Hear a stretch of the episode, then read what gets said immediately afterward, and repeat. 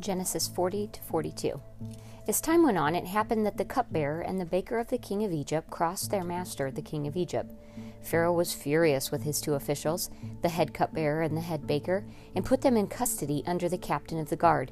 It was the same jail where Joseph was held. The captain of the guard assigned Joseph to see to their needs. After they had been in custody for a while, the king's cupbearer and baker, while being held in the jail, both had a dream on the same night, each dream having its own meaning. When Joseph arrived in the morning, he noticed that they were feeling low, so he asked them, the two officials of Pharaoh, who had been thrown into jail with him, What's wrong? Why the long faces? They said, We've dreamed dreams, and there's no one to interpret them.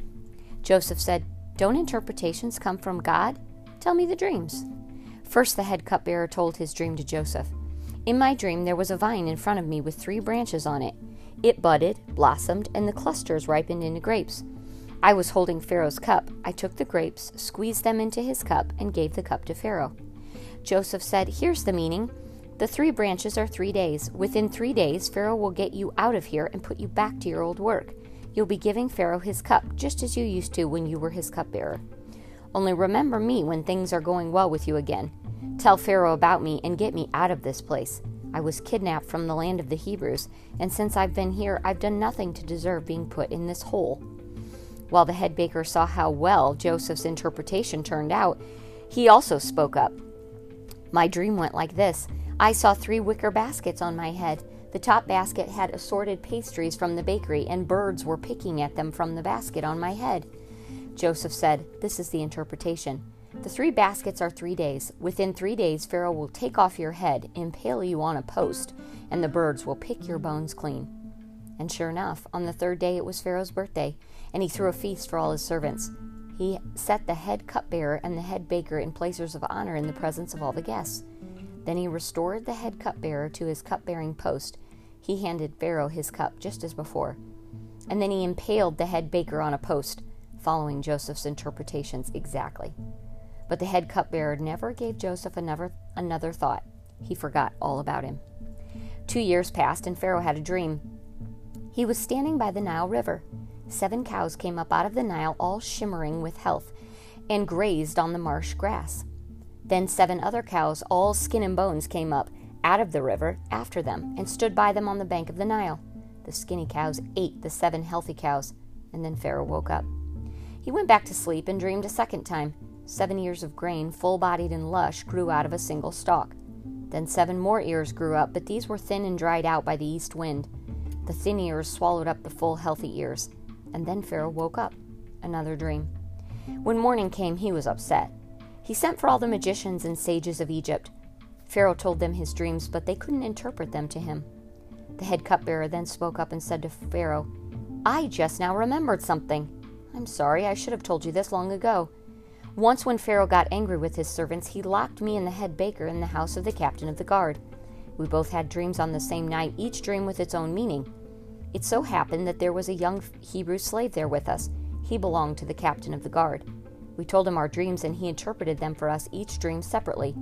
Things turned out just as he had said. I was returned to my position, and the head baker was impaled. Pharaoh at once sent for Joseph. They brought him on the run from the jail cell. He cut his hair, put on clean clothes, and came to Pharaoh. I dreamed a dream, Pharaoh told Joseph. No one can interpret it, but I've heard that just by hearing a dream you can interpret it. Joseph answered, No, not I, but God. God will set Pharaoh's mind at ease. And then Pharaoh said to Joseph, In my dream I was standing on the bank of the Nile. Seven cows, shimmering with health, came up out of the river and grazed on the marsh grass. On their heels, seven more cows, all skin and bones, came up. I've never seen uglier cows anywhere in Egypt.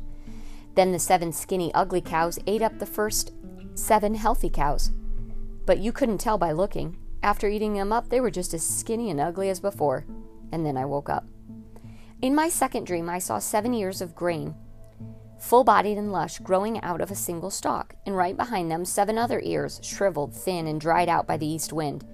And the thin ears swallowed up the full ears. I've told all of this to the magicians, but they can't figure it out.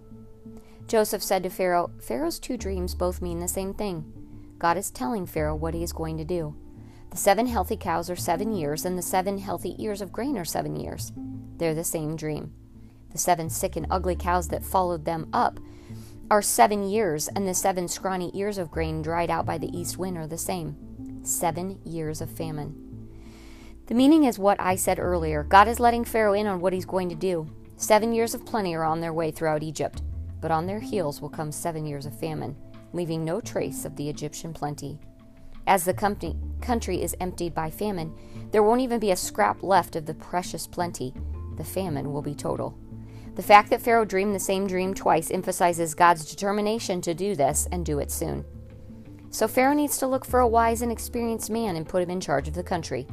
Then Pharaoh needs to appoint managers throughout the country of Egypt to organize it during the years of plenty.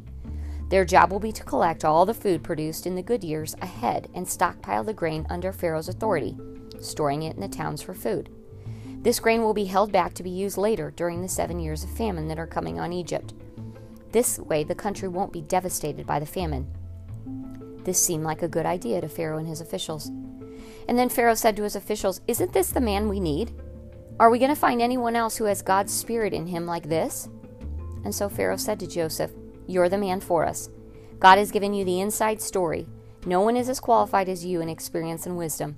From now on, you're in charge of my affairs. All my people will report to you. Only as I only as king will I be over you. So Pharaoh commissioned Joseph, I'm putting you in charge of the entire country of Egypt. And then Pharaoh removed his ring from his finger and slipped it on Joseph's hand. He outfitted him in robes of the best linen and put a gold chain around his neck. He put the second in command chariot at his disposal, and as he rode, people shouted, Bravo! Joseph was in charge of the entire country of Egypt. Pharaoh told Joseph, I'm Pharaoh, but no one in Egypt will make a single move without your stamp of approval. And then Pharaoh gave Joseph an Egyptian name, which meant God speaks and he lives. He also gave him an Egyptian wife, Asenath, the daughter of Potiphera, the priest of On. And Joseph took up his duties over the land of Egypt. Joseph was 30 years old when he went to work for Pharaoh, the king of Egypt. As soon as Joseph left Pharaoh's presence, he began his work in Egypt. During the next seven years of plenty, the land produced bumper crops. Joseph gathered up the food for this, of the seven good years in Egypt and stored it in cities. In each city, he stockpiled surplus from the surrounding fields. Joseph collected so much grain it was like the sand of the ocean. He finally quit keeping track. Joseph had two sons born to him before the years of famine came. Asenath, daughter of Potiphera, the priest of On, was their mother. Joseph named the firstborn Manasseh, which means forget, saying, God made me forget all my hardships in my parental home. He named his second son Ephraim, meaning double prosperity, saying, God has prospered me in the land of my sorrow. Then Egypt's seven good years came to an end, and the seven years of famine arrived, just as Joseph had said. All the countries experienced famine. Egypt was the only country that had any bread. When the famine spread throughout Egypt, the people called out in distress to Pharaoh, calling for bread. He told the Egyptians, Go to Joseph and do what he tells you. As the famine got worse all over the country, Joseph opened the storehouses and sold emergency supplies to the Egyptians. The famine was very bad. Soon the whole world was coming to buy, supplies from Joseph. The famine was bad all over. When Jacob learned that there was no that there was food in Egypt, he said to his sons, "Why do you sit around here and look at one another? I've heard there's food in Egypt.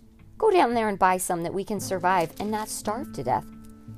Ten of Joseph's brothers went down to Egypt to get food. Jacob didn't send Joseph's brother Benjamin with them. He was afraid that something bad might happen to him. So Israel's sons joined everyone else that was going to Egypt to buy food for Canaan, too, was hit hard by the famine. Joseph was running the country. He was the one who gave out rations to all the people. When Joseph's brothers arrived, they treated him with honor, bowing to him. Joseph recognized them immediately, but treated them as strangers and spoke roughly to them. He said, Where do you come from? From Canaan, they said. We've come to buy food. Joseph who knew who they were, but they didn't know who he was. And then Joseph, remembering the dreams he had dreamed of them, said, You're spies. You've come to look for our weak spots. No, master, they said. We've only come to buy food. We're all the sons of the same man. We're honest men. We'd never think of spying. He said, No, you're spies. You've come to look for our weak spots. And they said, There were twelve of us brothers, sons of the same father in the country of Canaan. The youngest is with our father, and one is no more. But Joseph said, It's just as I said, you're spies, and this is how I'll test you. As Pharaoh lives, you're not going to leave this place until your younger brother comes here. Send one of you to get your brother while the rest of you stay here in jail. We'll see if you're telling the truth or not. As Pharaoh lives, I say you're spies. And then he threw them into jail for three days. On the third day, Jake, Joseph spoke to them Do this and you'll live. I'm a God fearing man. If you're as honest as you say you are, one of your brothers will stay here in jail while the rest of you take the food back to your hungry families. But you have to bring your youngest brother back to me confirming the truth of your speech, and, and not one of you will die. And they agreed. And then they started talking among themselves. Now we're paying for what we did to our brother. We saw how terrified he was when he was begging us for mercy. We wouldn't listen to him, and now we're the ones in trouble. Reuben broke in. Didn't I tell you? Don't hurt the boy? But no, you wouldn't listen, and now we're paying for his murder. Joseph had been using an interpreter, so they didn't know that Joseph was understanding every word. Joseph turned away from them and cried. And when he was able to speak again, he took Simeon and had him tied up, making a prisoner of him while they all watched. Then Joseph ordered that their sacks be filled with grain, that their money be put back into each sack, and that they be given rations for the road. That was all done for them. They loaded their food supplies on their donkeys and set off. When they stopped for the night, one of them opened his sack to get food for his donkey, and there at the mouth of his bag was his money He called out to his brothers, My money's been returned. It's right here in my bag. They were puzzled and frightened. What's God doing to us? When they got back to their father Jacob, back in the land of Canaan, they told him everything that had happened, saying, The man who runs the country spoke to us roughly and accused us of being spies. We told him we're honest men and in no way spies. There were twelve of us brothers, sons of one father. One is gone, and the youngest is with our father in Canaan. But the master of the country said, Leave one of your brothers with me. Take food for your starving families and go.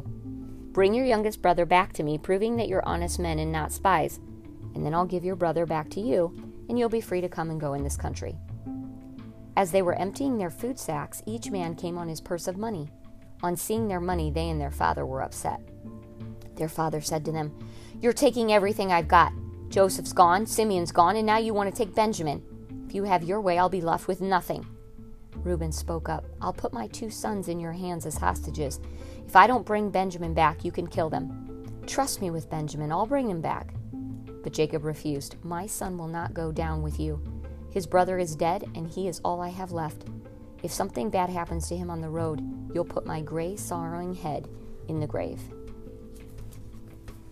I think it's so interesting in today's section that we read that by the time Joseph is restored, um, to power and becomes head over Egypt, he's 30 years old. And it's crazy to think that he was thrown in the pit around 17 or 18 years. And so for 12 years, he has suffered, um, been a slave, been in prison, been falsely accused, continues to do the right thing, forgotten by the baker and cupbearer, even when he interpreted their dreams, um, two more years before he's finally taken out of prison after that and asked to interpret the king's dreams.